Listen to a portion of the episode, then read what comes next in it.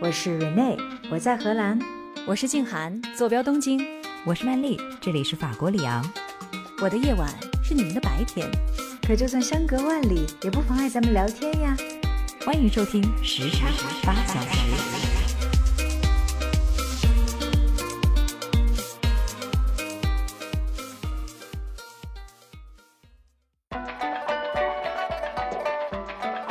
自从李子柒出现又淡出了人们的视线，回归田野的这个话题呢，就时不常的会出现在我们的生活当中。我发现就我很意外，从农民手里种出来的这些所有的农产品到真正我们这些消费者手里，在中国啊要有七个步骤。我们希望在农场的实践过程当中，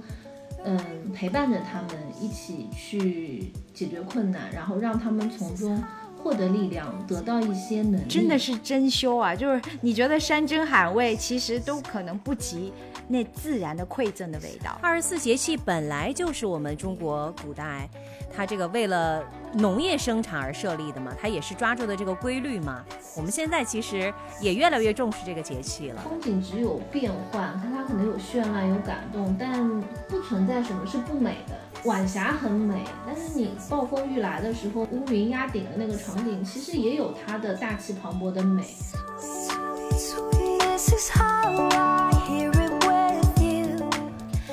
欢迎走进时差八小时，我是住在荷兰阿姆斯丹的 Renee， 我是住在日本东京的静涵。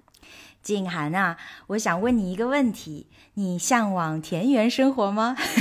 你有没有过过田园生活？田园生活哈、嗯呃，我其实因为小的时候，我在六岁之前都是住在一个类似于农村一样的地方，因为那时候爸爸妈妈还没有返程、oh. 所以我就跟他们一块儿住在乡下，所以对我来说整个的农村生活的场景我是非常非常熟悉的、mm. 什么养鸡养鸭养鹅呀养猪啊，然后从我们那个楼看出去就是满眼的那个稻田呐、啊，哇、wow. 啊、呃，还有这个高粱地呀等等，然后再往前一走就是小河呀，然后大山呐、啊，所以我小时候生活基本上其实就是在很田园的地方、oh. 所以田园里面的那些味道我都是现在在我的脑海里面都是有的、啊、其实田园的味道挺大的，对吧、嗯、对，你说的是什么鸡粪牛粪的味道是吗？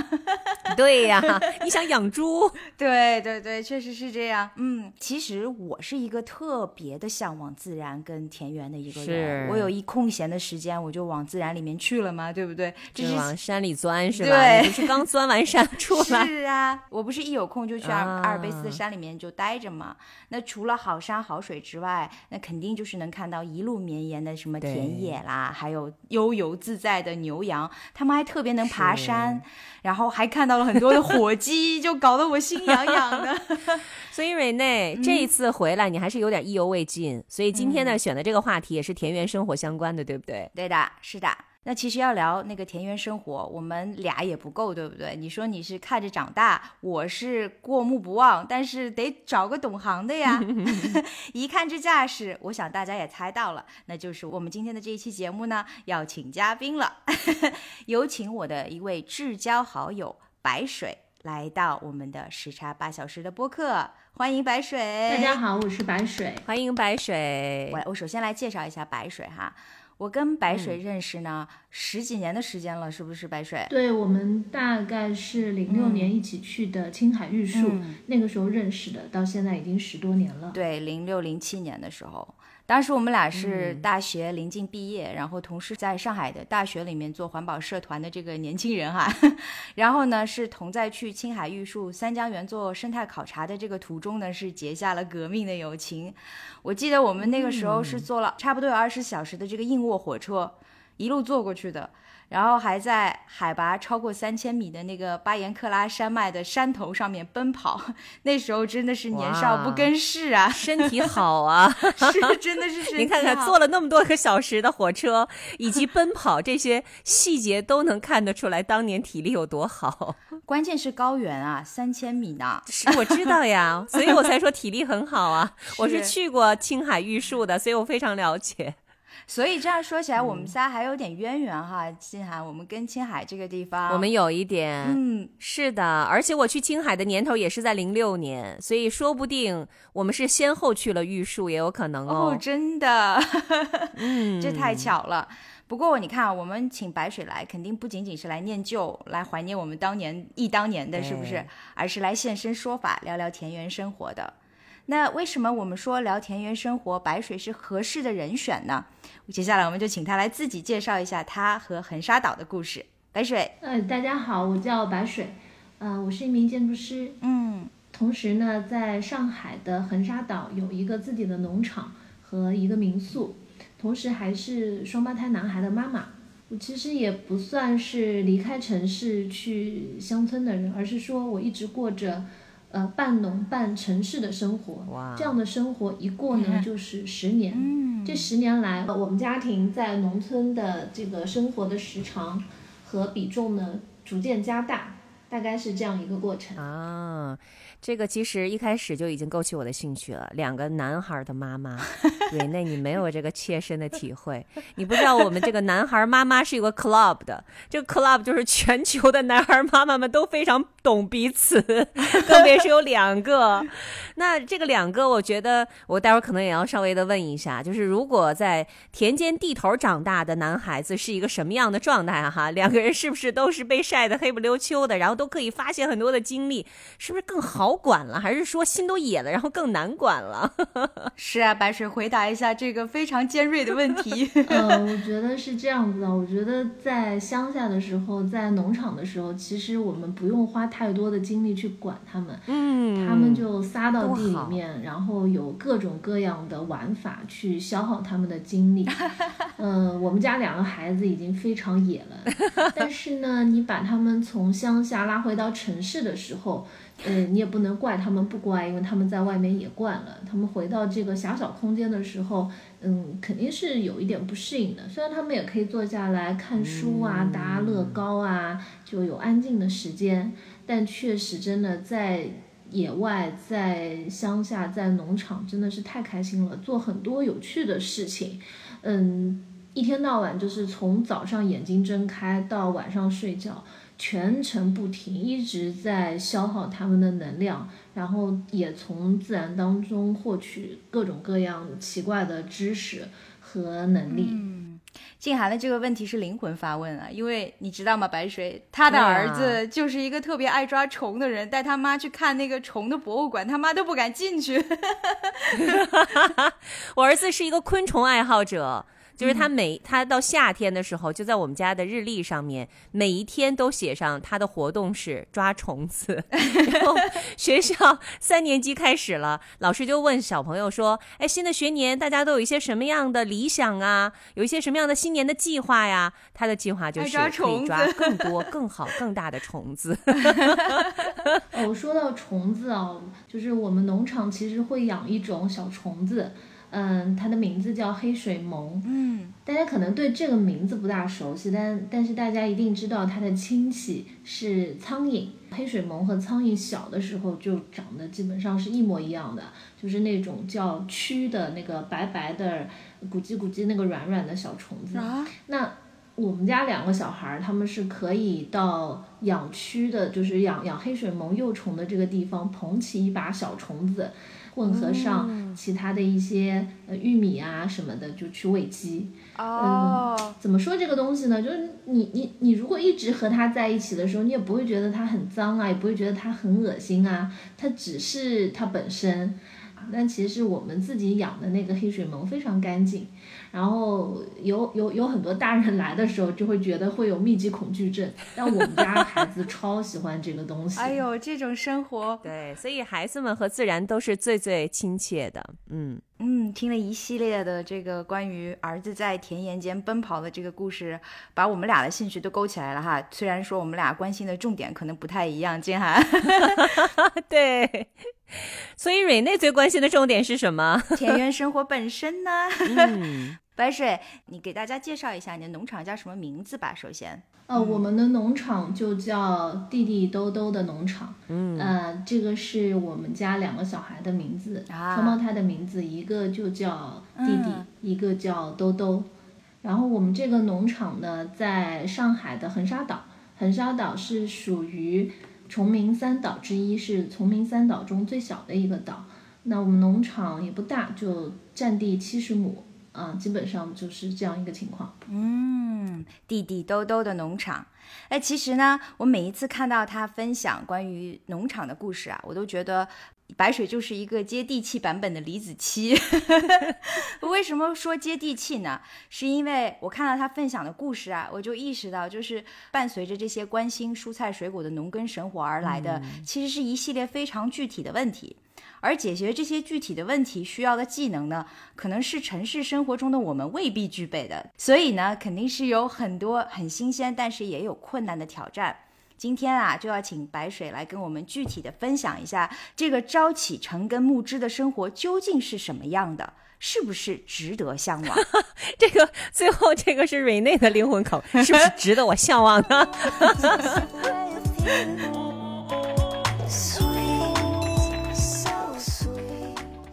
哎，白水啊，你刚才说了，你是十年以前开始的这样的一个工程，算是一个 project 哈。你是跑去了横沙岛，租下了一个房子。当时啊，听到你说这个事的时候，我就有一种感觉，这就是你会干的一件事儿。你首先先跟我们分享一下，当初你是出于一个什么样的原因，让你动了这样的念头的？而且这个决定到你真正开始行动的这个过程长吗？这个决定难做吗？这个是不是也跟当年我们做很多环保的工作有一些些呃因果关系，而导致了你决定要去横沙岛干这样一件事情呢？呃，首先啊，我当时去横沙岛也是机缘巧合，嗯，并没有自己有明确的目标，我要去乡下，嗯，我要去做和农业有关的事情，都不是这样，就是。嗯呃，很巧，就是有十个家庭，他们当时想去实践社区支持农业，就这样一个 C I C 的模式。然后呢，他们呢就召集起来去尝试种地。然后他们那个周末过去的时候呢，又觉得往返路程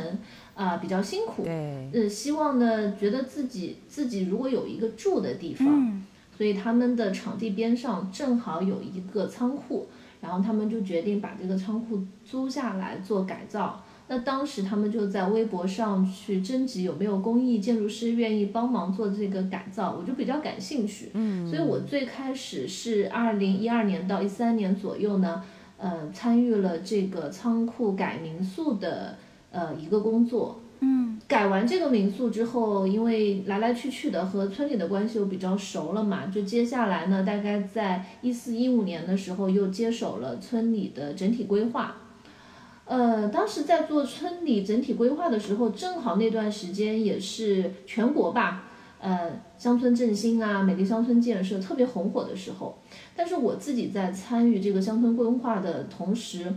我其实觉得这个场地规划可能还不是乡村振兴里面最主要的部分，反而它最欠缺的是产业规划，缺的是愿意反哺呃乡村的人，就需要有更多愿意在农村待下来的人进来做很多的事情，然后它才会越来越有活力啊。呃，所以在二零一五年的时候呢，我们当时有有有一批吧，有好几个。呃，对乡村感兴趣的人，有些是当时 C I C 那个团体里面留下来的，有一些是其他，反正各个渠道来的有趣的人，各行各业的。然后大家就讨论一个新村民计划，嗯，就觉得呢，大家是要先在那个乡村安家落户之后，我们再来谈谈别的事情。一个群落，嗯，呃、那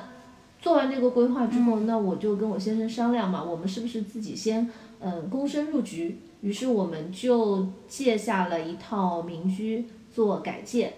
那这个是在应该是在二零一五年的时候我们借的房子，然后改完就到了二零一六年。嗯，也就是说，白水一开始并没有把想把自己给设计到乡村去，是吧？他其实是被邀请过去的，是去做这个改造设计师的。结果他发现呢，说哎呀，这个需要人才啊，然后怎么办呢？就把自己给留那儿了，给搭那儿了。所以这是一个自我鼓动，然后循序渐进，这个坑越踩越深的一个故事。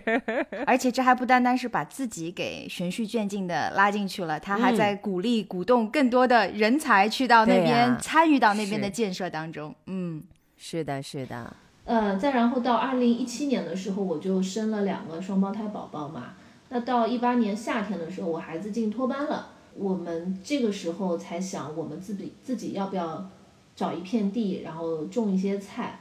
嗯，但觉得这个种菜的这个过程规模太小了，它很难形成一个比较好的生态系统。于是我们又把原来从最开始考虑的十亩的土地，然后最后找了一片地是七十亩，嗯，大概是这么个情况。我觉得我们一八年开始进入有机农业的这个事情啊，可能多多少少和我的环保经历有一定的关系吧，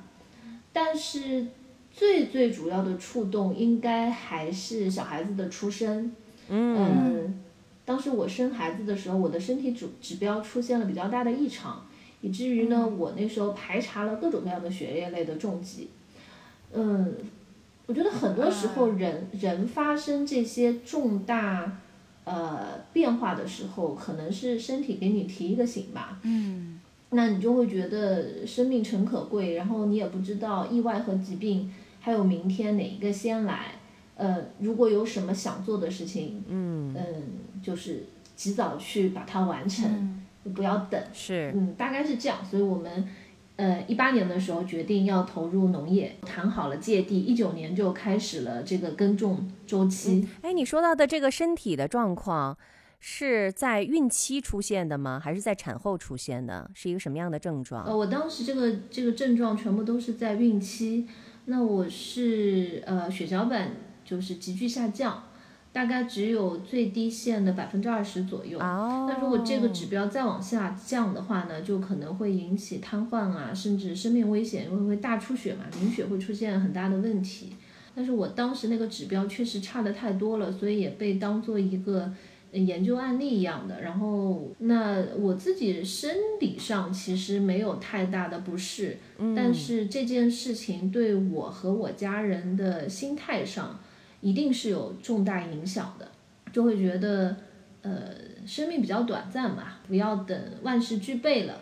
再做一些事情。因为很多人其实倒过头来会后悔的，往往不是因为我做了什么事情我后悔了，通常会因为我想做一件事情但我却没有去做而后悔。嗯，是是是是的。那白水，你刚才也提到了，你说正好是你们双胞胎儿子哈一两岁的时候，然后你就去了这个横沙岛了。啊，呃，我也看到了，好像你给我们分享的一些资料里面写，你说这是你送给双胞胎的礼物。所以这个选择跟孩子有关系吗？在一开始，嗯，做农场的这一部分跟孩子一定是有关系的，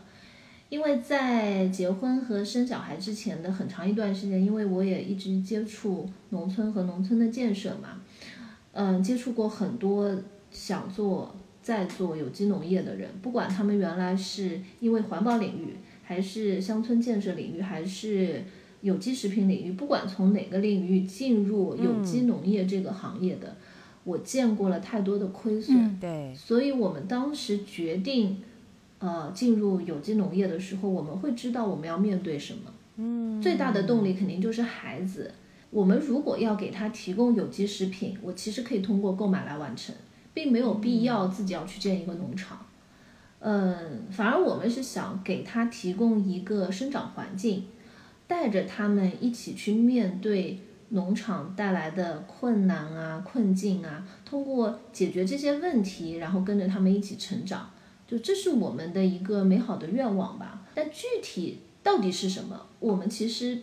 没有特别想清楚，没有规划的特别清楚，感觉方向是对的，但是具体的过程当中会出现什么样的问题，你们自己也不知道，那肯定也是这样试错嘛，对吧？我们只是隐隐约约觉得，嗯呃，或者说我们是希望吧，农场的这段经历可以成为他们内心的一个呃港湾，不管未来遇到什么样的事情，他回看这一段经历的时候，嗯，会嗯发自内心的给他们带来力量。嗯，刚刚呢听白水讲的这个故事呢，它应该是一个逐渐的，然后从城市搬到乡村，然后越住时间越长的这样的一个过程哈。但是有没有在这个过程当中让你觉得很不适应的地方？对，因为我很怕给我们的广大听友一个误解，就是说实际上田园生活特别的美好，然后特别的舒适哈。刚才白水也讲了很多孩子们喜欢，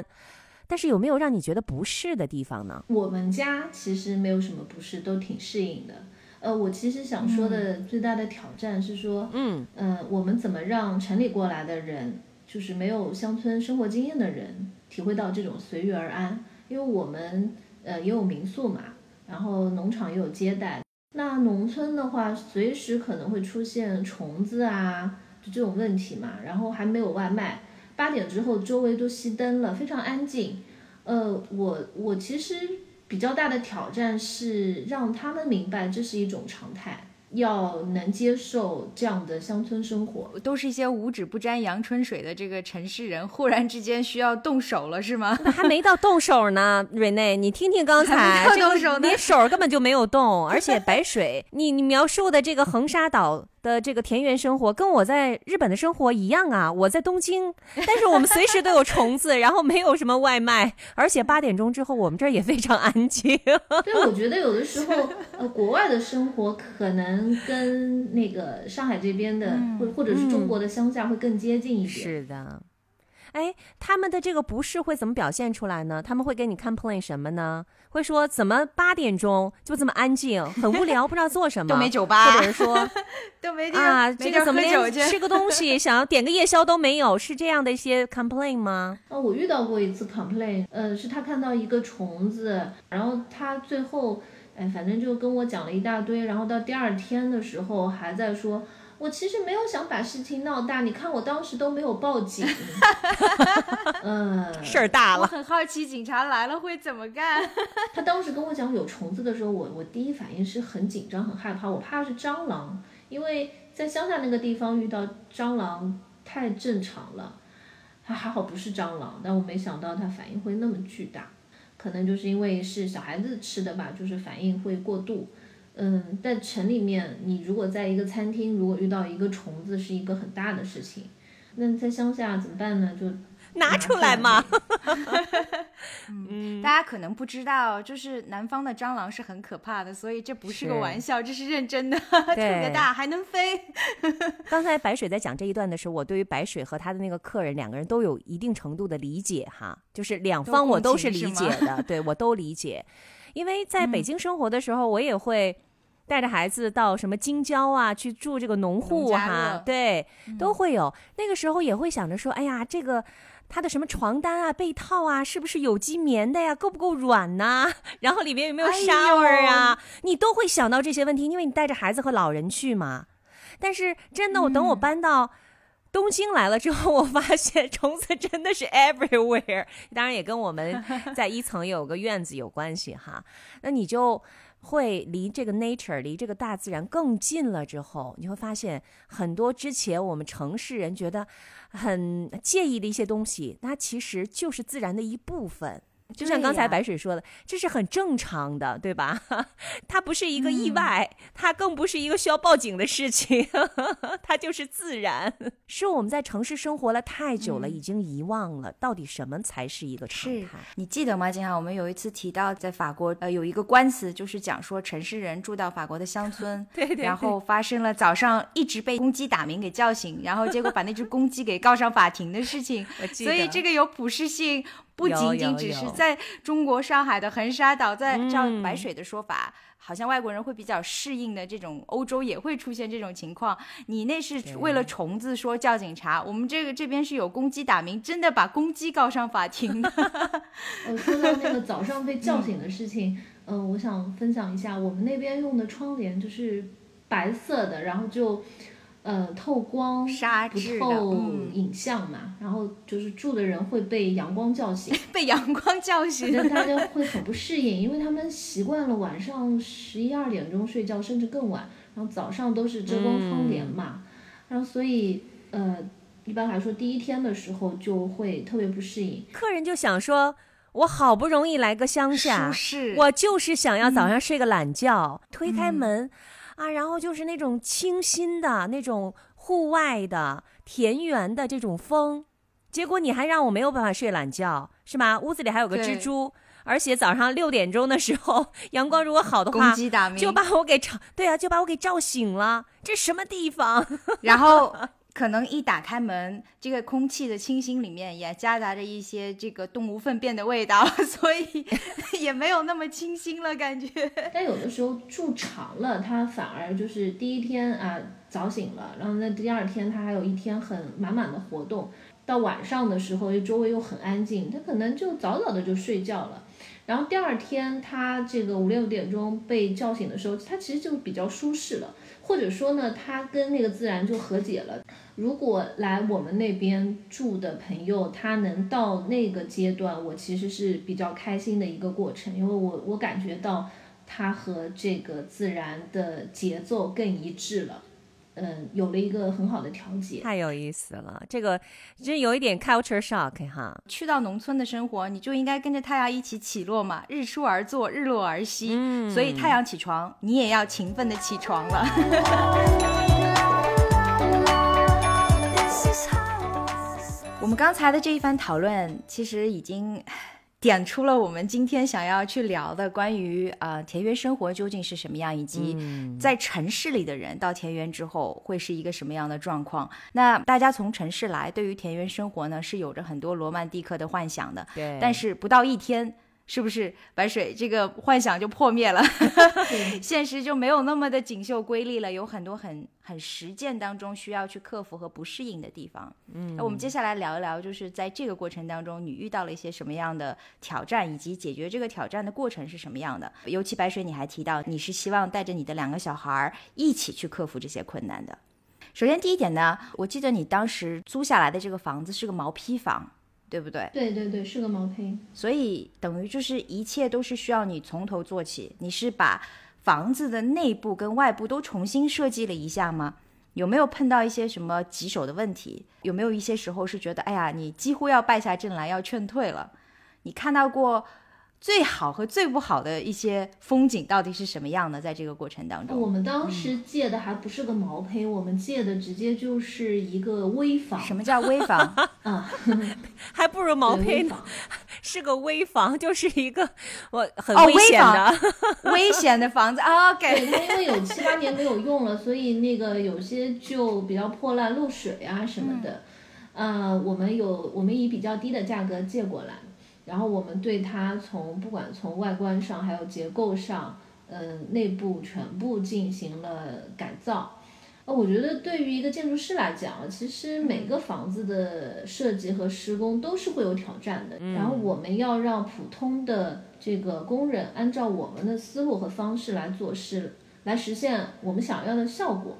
本身这都是很难的事情，其实不分乡村或者城市。我举个例子啊，当时我们设计完了之后，我从北门进来是有一个天井的，我那里面要种一棵树，我图纸也画了，我也跟现场的包工头交底了。我其实跑得很频繁，我基本上一周要去看一次工地的。我我过去一看，这个天井已经帮我拿那个水泥顶浇掉了，那我后来没办法让他们拿切割机再帮我切出来的。嗯，所以这个过程当中就肯定会存在很多这个需要磨合的地方。我觉得人家这个施工的这些农民工也许也被你们气哭了、哎、这是什么图纸，为什么那么复杂，怎么还有天井，一辈子也没有见过像这么复杂的图纸，我们也不知道要怎么干。就是其实这也等等于说对他们来说也是一个蛮大的挑战的，对吧？对，我觉得你这点说的很对，其实我们互相之间是需要适应的。嗯，我们的工作要求对他们来讲也太难了，也是一种挑战。对，总归是往前走的嘛。建筑师也是屡战屡败，屡败屡战吧、嗯、哎，白水，我发现你的就是从你刚才的讲述上来看哈，我觉得你的个性可能是比较乐观一点的。这个乐观的个性呢，是你生而有之，还是说你真的就是被磨没了？在这个一次屡屡战屡败、屡败屡战的这个过程当中，可能慢慢的自己的心态被磨得越来越好。嗯，到底是哪一种呢？因为一定会有一些很棘手难办的情况出现的，让人抓狂的这个时刻、嗯、对，这也是为什么我们俩会成为那么多年的朋友的原因，因为个性上面有一些相似的地方、嗯、我们当时去在青海这个走了这一遭的过程当中发生了很多有一些甚至是危险的事情，但我们也是笑着过去了。然后之后回想起来只记得那些开心的这个回忆和同甘共苦的那种感受，具体那那一些日子有多难熬其实都不太太记得了，是不是白水？对对对，就记得当时不大好过，但是具体什么事儿也记不大清楚了。我我应该是天生比较乐观吧，我我比较会忘记掉那些不大好的事情。嗯，比如说我我现在回想特别困难的事情，我要很努力的去想。哦，明白了，这个也蛮好的哈。嗯，这个也很好。然后 Renee 前面还问了一个问题，是说，嗯，见过最美的风景和最不美的风景是吧？我我我觉得是这样，风景只有变幻，它可能有绚烂，有感动，但不存在什么是不美的。嗯嗯，晚霞很美，但是你暴风雨来的时候，那个场景乌乌云压顶的那个场景，其实也有它的大气磅礴的美。呃，然后像我们这个那个水稻成熟的时候，麻雀来吃。我是很不愿意它来吃，但它成群结队过来的时候，它也有它的美感。所以我们去判断自然美不美的时候，很多时候是站在人类的视角去感受它对人类生活的破坏力，然后去判断这件事情是美还是不美的。如果你去呃愿意接纳它，愿意去跟它互动，其实你就会觉得都是美的。人家说靠天吃饭哈，对于务农的人来说，风调雨顺很重要，但事实上面能有多少时间是真正风调雨顺的？你一直都在需要去应对自然的这个过程当中。嗯，但你说的这一番话我很感动，就是自然本身无论它怎么样都是美的。对，嗯，只是我们是以一个什么样的角度来看待它。嗯，你刚才也提到了白水，就是你们现在有种植水稻啊，种植庄稼，然后还要豢养这些家禽家畜，那你是不是准备在务农的这条路上就一骑绝尘了？涉及了这么一个我觉得应该算是完全陌生的领域了吧。嗯，肯定有很多需要去不断试错啊，然后要推倒重来的这个过程。这其中除了麻雀吃你庄稼之外，还遇到过什么其他神奇的事情吗？呃，神奇的事情是这样吧，我们原来那个规划的时候，我们是准备做黄鳝和水稻共生的，叫鳝稻。Oh. 呃，我们就觉得那个黄鳝嘛，它本身经济价值也更高，然后我们就挖了水沟，然后黄鳝可以吃那种稻鸣，就是呃吃水稻的一些害虫啊，就吃那个它们的幼虫，那用这种方式嗯、呃、来控虫。Mm. 那后来做着做着，我们发现这个。嗯，害虫的危害相对于杂草来讲其实弱多了，那草更可怕，所以我们现在用的方式呢已经变成了鸭稻，就放小鸭子进去吃那个杂草。哦，然后但是那个鸭子其实是杂食的，鸭子也会去吃黄鳝，所以最开始的时候我们不考虑放鸭子，是因为呃鸭本身会捕食黄鳝，会吃它的幼苗啊什么的。嗯，但是因为草太厉害了，所以我们就自然而然的从鳝稻过渡到了鸭稻。嗯嗯，这是一个故事。然后还遇到过一些嗯比较大的困难，疫情期间我们的围栏没有做得太好，然后周围的野狗就太饿了。嗯，在封控一个月的时候，那个就大概有几只野狗吧，嗯，团伙作案，然后就进到我们鸡圈，然后把我们的鸡都虐杀了。啊，场景非常可怕，都是开膛破肚的嘛。哎呀，还蛮心痛的，而且第一天。嗯，狗来了，我们没有及时抓住它们，虐杀了一百多只鸡，一个围栏里面的鸡都没有了。哇！第二天呢，又一个围栏里面的鸡都没有了。那个时候的心情还是很受挫的，因为我们也在封控在家里，嗯啊，我们也帮不上任何忙，呃，只能靠当地的农场的工人，而而他们一时半会儿也没有很好的解决办法。嗯嗯，与此同时，我们也想过是不是放一个售价去捕狗嘛。但那个过程当中呢，嗯，那个工人说了一句让我觉得特别绝望的话，当时就是说，人都吃不到肉了，嗯，怎么还能买到肉去诱捕狗呢？嗯，那个时候我就觉得，哎呀，天灾人祸吧，嗯，呃，也不能怪那几只狗，那几只狗也是被逼到绝路上了，才，呃，才到我们农场来的。啊，那真的是丛林法则，物竞天择了。其实这个过程其实一直需要不断的学习嘛。然后我先生其实是主要负责农场的呃生产管理的，嗯，所以他在平常日常工作的间隙，他就一直看书。然后我们家有什么水稻种植技术，哦，嗯、呃，养鸭的书，养羊的书，养黑水虻的书，呃，他最近还去参加了一个蘑菇的培训班，蘑菇培训，学习这个学的好杂呀，都是。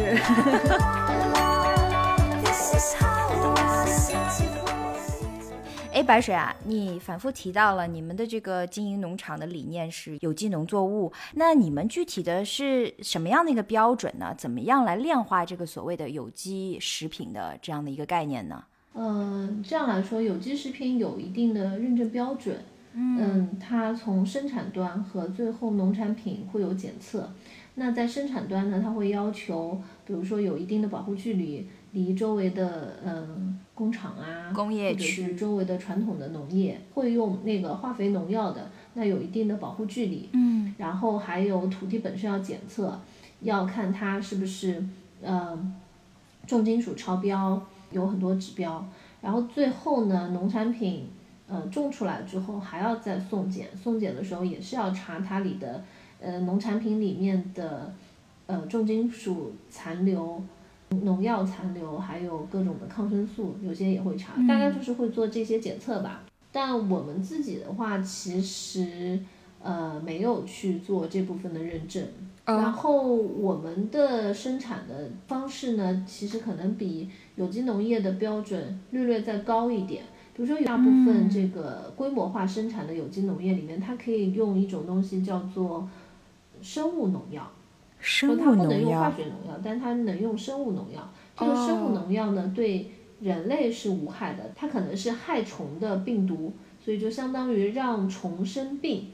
通过这种方式去消灭害虫。哦、oh. 然后我们的话呢，是连生物农药都不使用，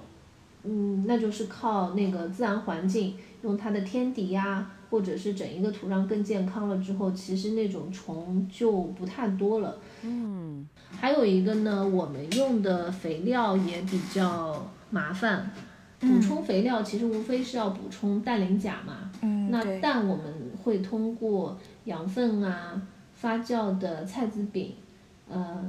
就这种方式去补充它的氮肥。嗯，我们的磷肥呢是靠牛的骨头磨成粉，就是骨粉去补充磷肥。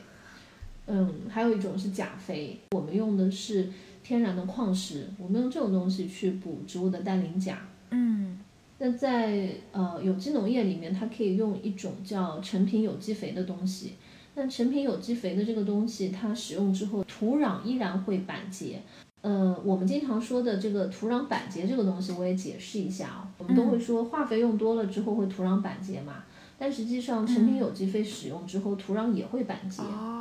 土壤板结的反面其实就是土壤本身有一定的疏松度，那那里面呢，它既可以让根呼吸，然后会存水，然后也会有大量的益生菌在土壤里面活动。而这些益生菌的活动通常也会给植物提供许多的微量元素，所以有的时候我们在说为什么有机食物我们会觉得比较好吃，或者是传统的农业种出来的植物会比较好吃，可能第一是因为它的生长周期比较长，第二就是因为会有这些呃自然界正常运作的这个各种微生物的配合，使得这个植物它的微量元素很丰富，呃，风味上也就会更丰富，嗯、所以反映到我们的口感上会觉得更好吃。嗯、明白。那你这个用的这些肥料跟农民们当地人用的实在是太不一样了，他们会不会觉得你们很新奇、很奇怪呢？对，他们开始不大能接受我们用这种复杂的肥料。嗯，而且他们也会觉得呃，用这些东西效果不好。他们说的效果不好是指什么效果不好？长得不够大吗？长得不够快？产量吧，产量、嗯、效果不好是因为用那个传统的化肥撒下去又方便，一颗一颗的就很容易撒、啊、然后催肥的效果很好，植物就长得又快又大嘛。嗯，他们已经习惯了这样的生产生活方式了。嗯、呃，所以我们当我们提出一个新的生产方式的时候，他们第一反应本能的就是先会拒绝。嗯，刚刚白水你提到了你们是这个有机农场哈，但是我记得好像这个常规的农场要转变成有机农场也是需要有一个几年的转换期的，这个过程当中你们是怎么做的呢？对，常规是需要有三年的转换期，我们其实因为没有去做这个认证、嗯、所以我们也就是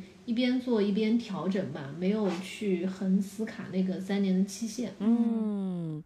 因为我们原来在美国生活的时候也知道哈，但凡是 organic 的这个东西都比非 organic 的贼贵贵很多、嗯，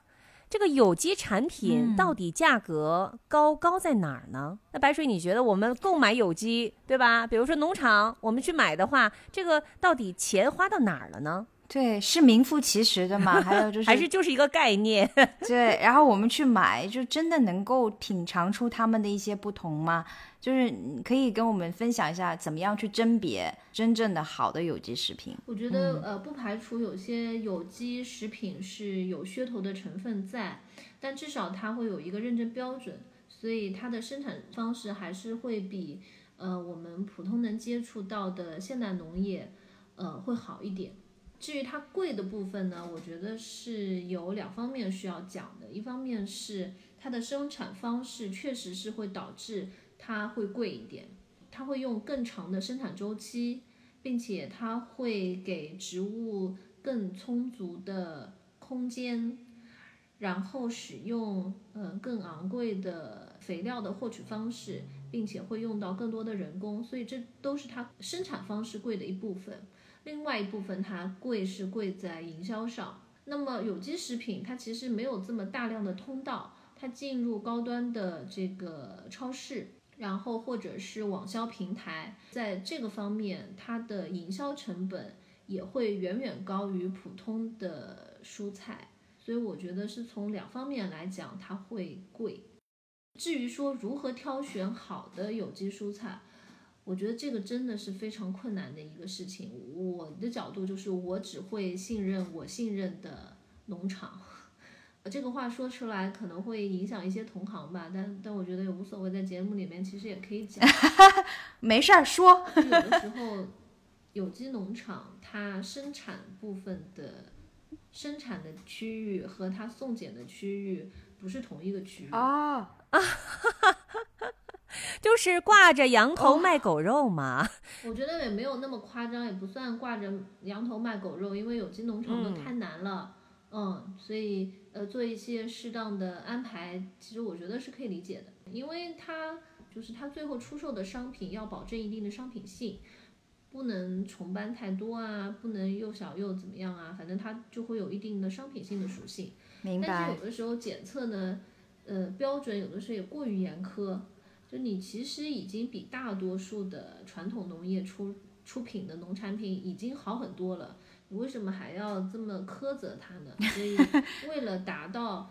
既有好的商品性，又能保证呃送检一定能够过关，所以他们有的时候是会分两个场地或者是两个大棚去做这些安排的。但不管怎么样，它的口味和它的营养成分一定是比、嗯、呃。这个普通的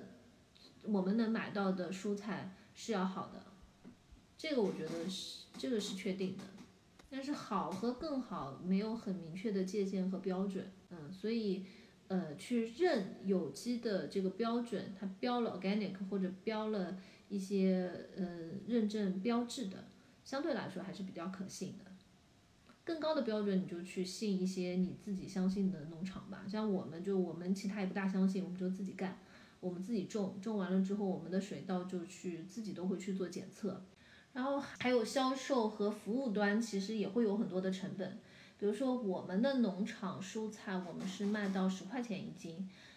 嗯，那十块钱一斤我们是做不到你挑选蔬菜品种。你是蔬菜盲盒是吗？对对，我们没有那么多的人工去做这个筛选和嗯 A P P 上架的事情，所以我们只能做到一个盒子里面我保证你七八斤数量的蔬菜，然后就送一个盲盒。然后可能有一些做的比较好一点商品化好一点的农场，它蔬菜要卖到二十几块钱一斤，你会觉得很贵，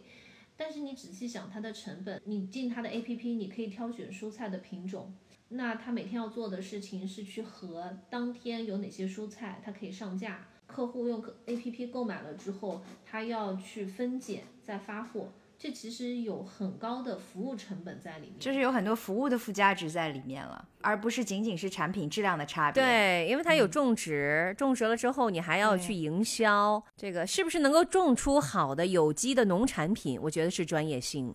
来决定的，然后你是不是能够把这些农产品再销售出去，同样也是需要专业度的。这两天因为要和白水聊天，我也关注了一下关于农业方面的一些新闻和消息哈，我发现我很意外，从农民手里面种出来的这些所有的农产品到真正我们这些消费者手里，在中国啊要有七个步骤，七个环节到七次手是吧？对、嗯、七个环节才能到、嗯、你想想这是一个多么复杂的，然后需要一个非常专业化的你去走这样的一个渠道是不容易的，农业我觉得是蛮难做的，因为农产品有非常强的时效性， perishable 会坏的嘛，你当天的那个蔬菜要尽快的到嗯客户手中，不然它的价值就减得非常快。是的，是的。那刚才白水也提到了，她和先生两个人可以说是这个脑哈，然后也需要再雇佣一些当地的农民来做他们的手，就是帮他们来做很多的一些实操的工作。在这个过程当中，我相信一定有一些认知啊上面的一些区别，呃，以及需要协调和周围农民之间的一些关系。有些时候不一定，嗯，不一定只是说农民伯伯跟不上我们的这个比较先进的有机的这些想法，也有可能是我们不了解农业是怎么操作的。那在这个过程当中，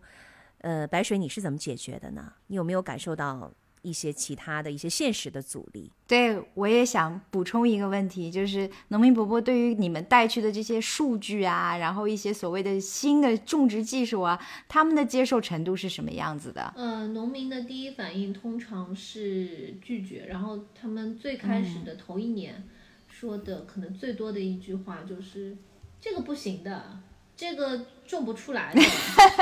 你也不懂，对，你们不懂，大家不懂，对、嗯，大家都觉得对方不懂。对对对，就是我们确实也不懂啦，呃，但是我们又希望按照新的生产方式去要求他们，然后他们就会说：“嗯、哎呀，你不用化肥怎么可能种得出来嘛？呃，你这个东西太麻烦了，你这个费人工的，类似于这种非常多的。”冲突在里面。嗯，呃，我们最开始的时候，其实态度上会稍微强硬一点，就觉得我们可能自己是老板嘛，那你就按照我的方式来做。啊、后来我们也会更多的去理解他们，去问他们，你不能告诉我不行，你得告诉我为什么不行。然后我们一件一件事情来分解，怎么样把你觉得不行变成我觉得可以试试。然后再去看能不能求同存异，然后我们能不能就是一起往前进。嗯，嗯，那磨合了这么些年了，就是农民伯伯们对于你们的这些新的理念啊，你们带去的这些新的呃技术啊等等，他们有一些有一些改变了吗？他们会慢慢的有接受了吗？有有有，这几年的话，我们工人的配合度已经很高了，他们不会第一反应就是觉得这件事情做不来。而是说哦，我理解你的意思，你是这个这个这个意思、嗯、然后我们试一试，呃，哪些是成功了，哪些试的不太成功，我们再怎么改一改，就态度上已经好很多了、嗯、因为在这个过程当中他也看到了一些他原来不能想到的一些变化，他也觉得挺好的。是的。哎，白水，那你们现在农场都种了一些什么农作物呢？嗯，我们农场是有总共七十亩嘛，五十五亩种的是水稻，那其他的话还有蔬菜啊，嗯、呃，种了一些果树啊，还有就是水沟里面我们也会种一些水生植物，利用率好高啊，比如说菱角、呃芡实、茭白。本来今年还要种荷花的，但今年疫情关系，那个藕来的太晚了，嗯、没及时种下去。明年也也会有荷花、有藕、有莲蓬、嗯，还是很多样性的。白水，我刚才听你讲这么多的内容哈，有一个点我特别的印象深刻，就是你说你先生自己本来有一份呃全职的工作哈，但是除此之外呢，然后依然一直在学习农业的相关的技术，怎么养鸭养鹅是吧，怎么来种树哈。你们家的这个农场的这个坑是你先进来，然后你把你先生给拉进来的，他当时情愿吗？他有没有说你在这这折腾什么呢，咱们这挺好的上海的生活，听起来他好像挺情愿的，而且好像非常的投入，做很多的一些尝试。对，我我先生是他特别喜欢植物和小动物的人，然后最开始的时候是我提的，我说我们要不搞搞一个搞点地种点东西，然后我就挖了一个坑，然后他就砰就跳进去了，他说好呀好呀，我们就搞吧，然后这个太小了，我们搞大一点吧。嗯，算是我们家共同的一个决策吧。然后他这个人吧，平时除了上班然后家里面照顾之外，他也没有什么其他的任何爱好，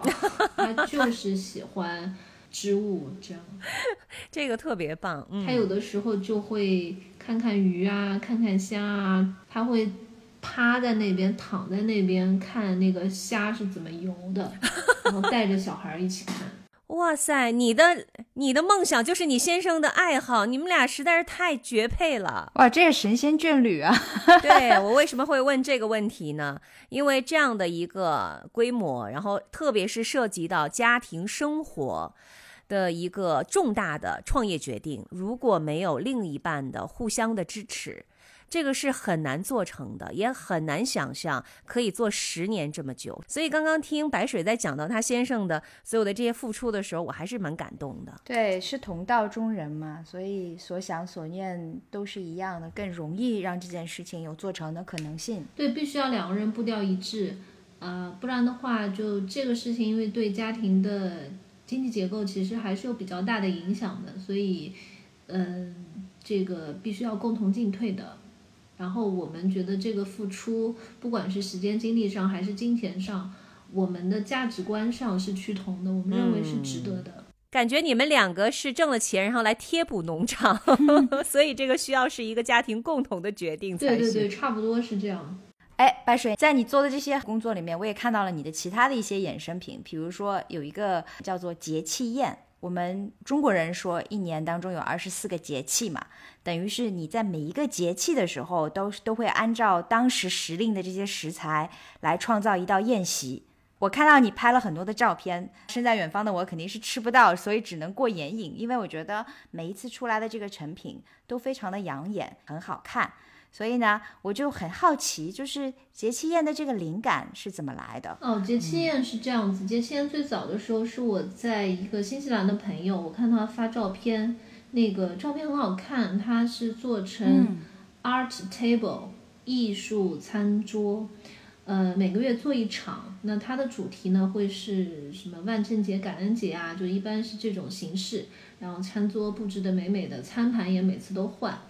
那我看完了之后我也想很想做一个、嗯、我想做一个美美的餐桌形式，然后最开始的时候我就想想从现代艺术入手，哎，从莫奈啊从梵高啊这个开始，后来觉得搞这个有点困难，那么我就想着是不是做一些中国传统文化的呃传统故事，像九色鹿什么的神话故事，后来觉得这个东西、嗯也挺困难的，不容易搞。我想，那我就挑一个简单的吧。呃、嗯，二十四节气非常传统。然后呢，我又可以根据每个时点去挑选合适的东西。做着做着呢，就第一场的时候，我可能还会用到一些像什么，呃，海参啊，就是这种调味的，这个也没有节气特点的食材还是会用。但是从第二次第三次的时候，我给自己设了一个命题，就是我全部都要用当季的食材，不管是食物当中还是布置当中，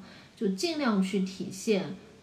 呃因季而食，不时不食。这个后面那句的不时不食的第一个食是时间的食，第二个食是食物的食，就是不要在不恰当的时间去吃不合适的食物，反季节的一些食物。当我给自己做完这个命题的时候，其实就会有很有趣的事情发生，你就必须要充分的去发掘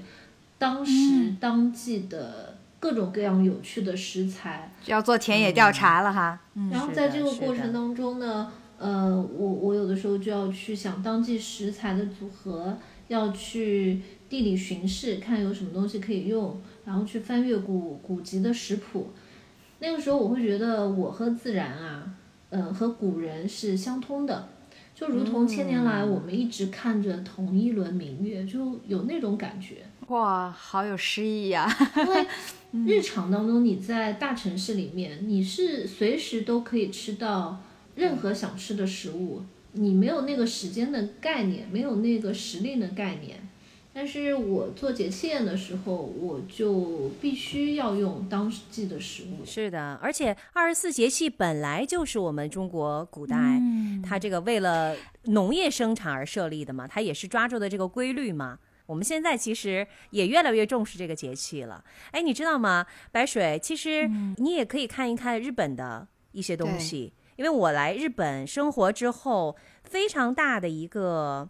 餐桌上的变化就是跟着节气来变。超市里面它是什么节气它就卖什么东西，它一段时间栗子特别多，一段时间南瓜特别多、嗯、一段时间就是香椿的时间，所以它卖的都是这个节气才会有的东西、嗯、最近这段时间有这个桃子，人家桃子都上市了，你就得趁这个有桃子的时候赶紧吃赶紧吃所以我觉得你也可以参考一下看看，给你一个思路哈。对，日本其实这点做得特别好，日本在农耕还有尊重农时这点上，其实确实做得比现在国内做得要好。其实可能最早在我心里种下那个因是在日本种下的，当时我是去日本京都附近的一个美术馆，叫美秀美术馆 Miho Museum， 呃，那个是贝聿铭设计的、嗯、这个美术馆它的所有人是一个叫神慈秀明会的一个宗教组织，然后他们用的农耕的方式啊，嗯，是普门农法，不仅不用这个化肥农药，他们连拔草都不拔，呃，人工干预非常少，完全就是自然生长。当时我去那个美术馆的时候，在他们餐厅吃了一块豆腐，就那个豆腐呢，怎么描述呢？就没有什么味道，就是豆腐的味道，豆腐的味道。这个这一点我特别的理解，嗯，就会觉得那个是食物本身的味道，那个是我第一次在日本感受到那个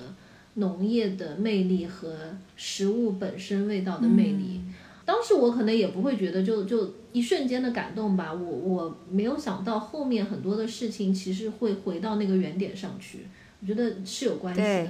刚才白水说到的吃到了豆腐的味道，我也是来到了日本之后我发现呃，烹饪对于我来说，就做饭对我来说简单很多。为什么呢？就是因为你不需要很重的油很重的口味来做它，当你用一些非常基本的一些把它蒸一下呀，煮一下或者炒一下，本身那个食物已经非常非常的好吃了，它就是应该有的那个味道。所以这个可能回到白水的那个他的想法也是，自然本身就已经够好了，如果在有机农舍里面可以种出来的那个豆子，可以种出来的西红柿，根本不需要加任何的佐料，你吃着就已经觉得哇好好吃，我觉得那个是所有的食客的一个幸运。我也很赞同，因为我最喜欢闻的就是新鲜番茄的那种味道，就有那种特别喷香的味道、嗯、你只是把它拿回来用清水洗一下，然后撒一些糖，上海人撒糖，然后荷兰人呢会撒一些盐和胡椒，加一点点橄榄油，哇真的是珍馐啊就是你觉得山珍海味其实都可能不及那自然的馈赠的味道。对对对，我觉得最高的评价就是我吃到的这样东西是我小时候的味道。嗯，这是我觉得对我们农产品的那个产出最高的评价了。哦，我们人其实也很容易满足哈，吃到了小时候的味道，食物应该有的味道就已经很满足了。我们提到了这个节气夜的概念哈，那其实白水刚刚做完的是处暑这个节气的宴席，这个宴席的食材主要是莲藕。处暑这个节气宴不仅仅是有莲藕这个食材啦、啊、其实有很多水生的食材，嗯，有用到藕、嗯、有用到莲蓬，有用到藕带，就是细细长长的那个藕，那个藕大概截面积跟一毛钱的硬币那样，就是那个藕带，用了很多这个和呃莲蓬莲花有关的食材。那我其实还是会去再另外发掘其他的食材、嗯、嗯，我不知道你们知不知道芡实。芡实啊，我知道了，像豆子一样的，是不是？就是鸡头米，鸡头米嘛、哎。对对对，鸡头米，它其实跟那个莲藕的那个形态也很接近嘛，所以它也有茎，它那个茎还很漂亮，是粉红色的。我是把藕带的那个藕的茎和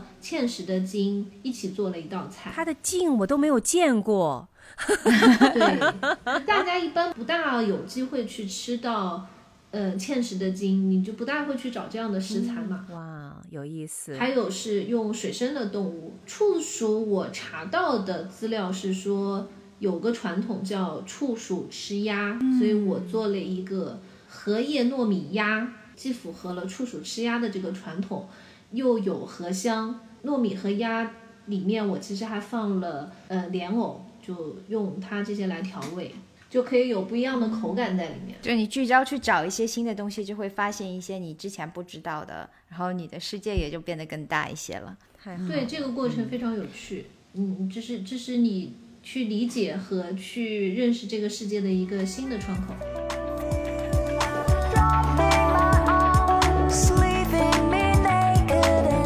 哎呀，我听了好多好有趣的故事。我在想啊，白水，你可能是比我们这些人要早很多的这个斜杠青年哈，因为无论是你还是你的先生，除了农场的工作，你还在干着其他的真正的你的本职工作，加上你还要养育两个小孩。如果回过头来看现在这一段还在继续的这个生活，你觉得在横沙岛发生的这一切对于你来说意味着是什么呢？它是你的一个事业吗？是你的一个梦想，还是说它就是你现在的生活本身呢？我觉得它肯定是生活本身。嗯，但是呢、嗯、在农场这件事情上，我觉得它它肯定也是个事业了，因为这件事情不光光关系到我们家，它关系到农场上下游的很多人员。嗯，是一种责任，因为我要对员工负责。嗯，他们要有收入，他们还要有成就感，他们不能种出来的东西很糟糕，然后这个农场办不下去了，嗯，最后他们就离职了或者怎么样、嗯、另外我们也要对客户负责，我们必须要提供的东西是符合一定的商品品质，不是说我们这个呃农产品供应的一定要跟外面的这个包装很精美的商品一致、嗯、没有这个要求，但是我们不能提供一个烂掉的番茄吧，给到客户手上的是一个标准化的商品，而且能保证一定量的供应。所有商品的问题归根到底都是管理的问题。呃，再有一个，我们要对整个乡村去负责，因为土地是集体的，它的资源也是有限的，不是说村里一定要把这个土地给你，他让你去做这个尝试，他也不希望看到你试来试去最后是一个失败的结果。一直往里面去投钱，别人可能认为你是一种情怀，也也可能认为你是傻子。把这件事情做成正向的现金流是最起码的目标吧。只有你把这件事情做到现金流为正了，它慢慢的才会向一些正向的方向发展，有更多的可能性，这也是我理解的可持续发展。嗯，呃 Renee， 因为我们原来是、嗯、是环保志愿者嘛，所以我们看待很多问题的时候、嗯、我们更多的是从环保的角度。比如说我们在谈论可持续发展的时候，我们不管承不承认，我们的眼里更多的看到的是环境保护的部分，而不是发展的部分。对，所以也就是到我自己真正做了农场之后，我才充分意识到两者是需要均衡发展的。对，这个也是我们现在奋斗的目标、嗯、这才是一个良性的。那你们现在发展了没有？你们现在挣钱了没有？现在还没有啦，本来是呃，今年的目标呢是想不要继续亏了。但是今年又受到了疫情的影响嘛，首先是这两三个月的所有销售的暂停，我们没有办法发货、嗯、没有办法接待来农场的、嗯、呃朋友们。是的，是的。然后另外呢，农食也受到了很大的影响，因为生产资料也都进不来。那时候我们连那个养鸡的玉米都没有了，我们最后是拿我们的有机稻谷去喂的我们的鸡。然后我们很多的苗，包括我们本来要种的这个荷花的藕全部都在物流的途中就停下来了，所以今年其实还是有挺大影响的。本来可能呃，就算不能扭亏为盈，应该也是缩小亏损的金额了，希望我们明年能够扭亏为盈吧、嗯，还是有希望的。刚刚的说的那一段的时候，白水非常像一个农民，你知道吗？就是他说了很多的话，然后他特别说农时过了嘛。也就是说，在这个这几年的过程当中，白水也意识到了他对于当地的农民的生活，对于农村的发展有着更大的一个责任。他们也是希望通过自己的这种实践跟践行，能够带给农民更多的一种可持续发展的可能性。嗯，这个好有情怀的一件事情啊，这也要给带给他们自己，我觉得这是相辅相成的。哦，对，肯定是整个的这个事业在往前发展、嗯、他们有一个正向的收入了之后，呃，这个农民的生活也会越来越好，然后他们的这个方式也得到了验证了之后，为他们工作的农民可能也就越来越多，然后当地的这个村村里面给他们的支持可能也越来越多，也会有更多的人来愿意来参与其中，所以这才是一个正向的。我非常理解刚才白水讲的这段话，发展的其实是很重要的这个意思。对，这个一定要是我们做成功了，你才会有更多的农民愿意用你的生产方式去生生产，所以这是一个很很很好的的正向的指标，所以我们要努力去把它达成。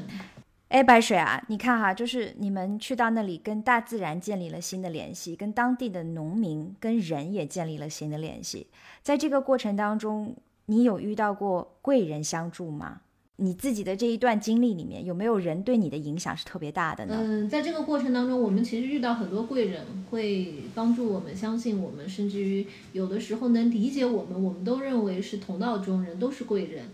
但在这个过程当中对我们影响最大的呢是厦门大学生态学的李正基教授。嗯，呃，我跟他也是大学阶段我参加全国的大学生绿色营，然后李老师是我们当年的领队。嗯，我这边插一句哈，我们之前提到在上海的大学里面做环保社团，那白水所在的同济大学的绿色之路社团呢，应该是上海最负盛名的一个大学生环保社团、哦、也是在这些年他们一直都是在跟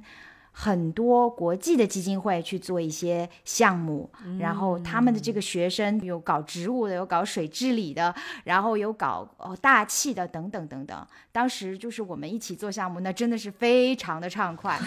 对，谢谢那个 Renee 帮我介绍这个中间一段经历。呃，我们其实一直到现在我们还是会做一些学生赋能的事情，在环境领域上面，然后我们会把我们嗯，原有的资源和精力传递给现在的在校学生。呃，再说回来，那个我的贵人李正基教授，因为二零一八年决定要搞农场的时候，我们第一时间就去到了李教授在福建长汀的一个呃有机农场，他那个农场呢是做有机金桔的。然后李教授就跟我们讲了很多呃生态种养殖的方式，然后他就觉得你们就照着这样去做好了。嗯，生态的方式会有一种巨大的转变带给我们。我具体已经不记得李李教授给我什么具体的方式了，但是他给了我一个信念，我们这个事情不是一个人在走，有一群人在走，这件事情会成功的。嗯、然后李教授他们现在已经联合了全国一百二十多家的呃全国各地的有机生产的小农户。我们呢是刚刚加入，成为了第一百二十一家，感觉大家可以抱抱团取暖。嗯，你就看着那个群里面各个农户，他们也会遇到各种各样的问题，但是就是觉得不是一个人在做这件事情，嗯、所以算是我的贵人吧，而且是精神导师，信仰。路遇良师就像是前进路上的一盏灯哈，如果前面的路看不清楚的时候、嗯、有那么一盏灯，你就知道方向在哪里，这真的是非常重要的一件事情。今天听了白水的讲述呢，让我也对白水的农场有了很多的一些向往哈。当然呢我们因为很远，所以想去呢可能也这个机会是比较的少的。所以我现在想问白水，就是你的农庄也接待过很多的客人，那你建议我们这些在大城市里面身心失衡的这些人怎么能在平时的时候尽量的能够平衡一下我们的身心健康呢？我我觉得你们两个肯定不算那个身心失衡的吧，然后你们还很热爱大自然你们还经常去山里啊，然后又住在一楼和虫子为伍，对吧？所以你们应该不算啊。嗯，但是还是可以给其他像大家住在大城市的人一些建议吧，嗯，多去自然当中走走，嗯，不管是小公园还是森林公园，对吧？即使你在城市里面也可以听风观水看云，我觉得这些都是好的。听风观水看云都是好的。嗯，还有一个是多去菜场。嗯，菜场和超市有点不一样，菜场的时令的蔬菜还确实比较多，你就去看那个当季大量上市的一些蔬菜，你会看到有些很好玩的东西。少网购，因为我们太多的生活都在我们的手机端了，就你在手机端什么都能找到，你不能说它不真实吧，但是嗯，和去菜场采购的那个状态其实是差别非常大的。去菜市场，哎，这事儿真是我和Renee都爱干的事儿。对，小公园我们也爱去。我刚去考察了一下奥地利的菜场，嗯，昨天才去过。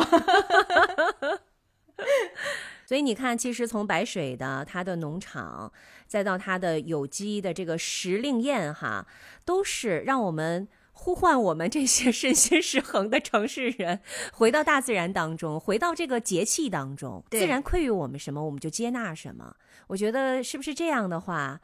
经历一点风风雨雨哈，经历一点太阳光的直射，这个时候我们的身心可能就会更加健康一些。对对对，我们从自然当中汲取了很多能量。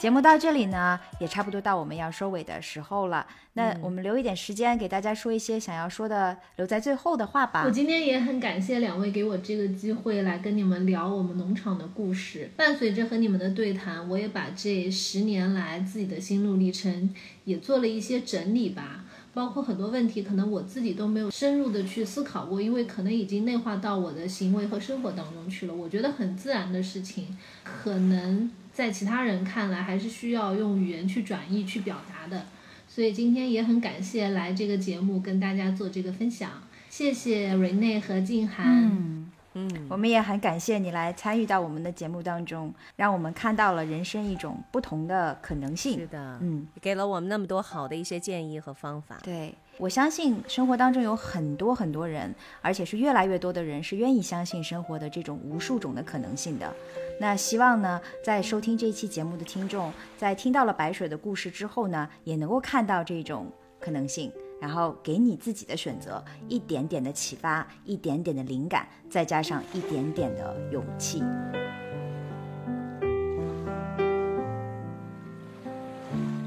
自从李子柒出现又淡出了人们的视线，回归田野的这个话题呢，就时不常的会出现在我们的生活当中。而这两年在隔离当中啊，我们是进进出出，也变成了生活的常态。经历了这样的一番生活之后呢，让大家认识到人本清闲，大道至简，人生本真呢，其实就是一餐一食，一花一木。而要接近这样的本真，最直接的方法就是走回到自然当中。我们今天是开了一扇小小的窗口，有一个缩影，让我们看到了一个当代的农夫和农妇是怎么样去开创他们自己的农村生活的，同时还要兼顾在城市里的生活。嗯，谢谢白水来到我们的节目做客。谢谢，谢谢白水今天来参加我们的节目哈。刚才Renee说到了李子柒，嗯，哎呀，我们呢也不要在家里面，只是在云端看人家李子柒是怎么酿酱油的哈，怎么过这个原始生活的。咱们呢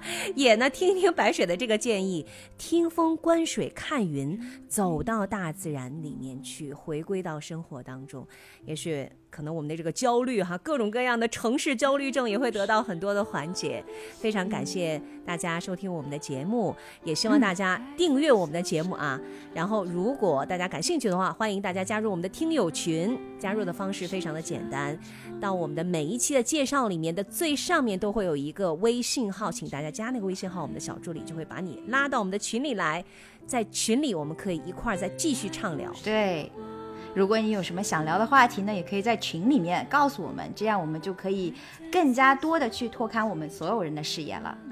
这就是本期的时差八小时了。我是住在荷兰阿姆斯特丹的 Renee， 我是住在日本东京的庆涵，我是住在上海的白水。感谢大家收听，我们下一期不见不散，拜拜拜拜拜拜。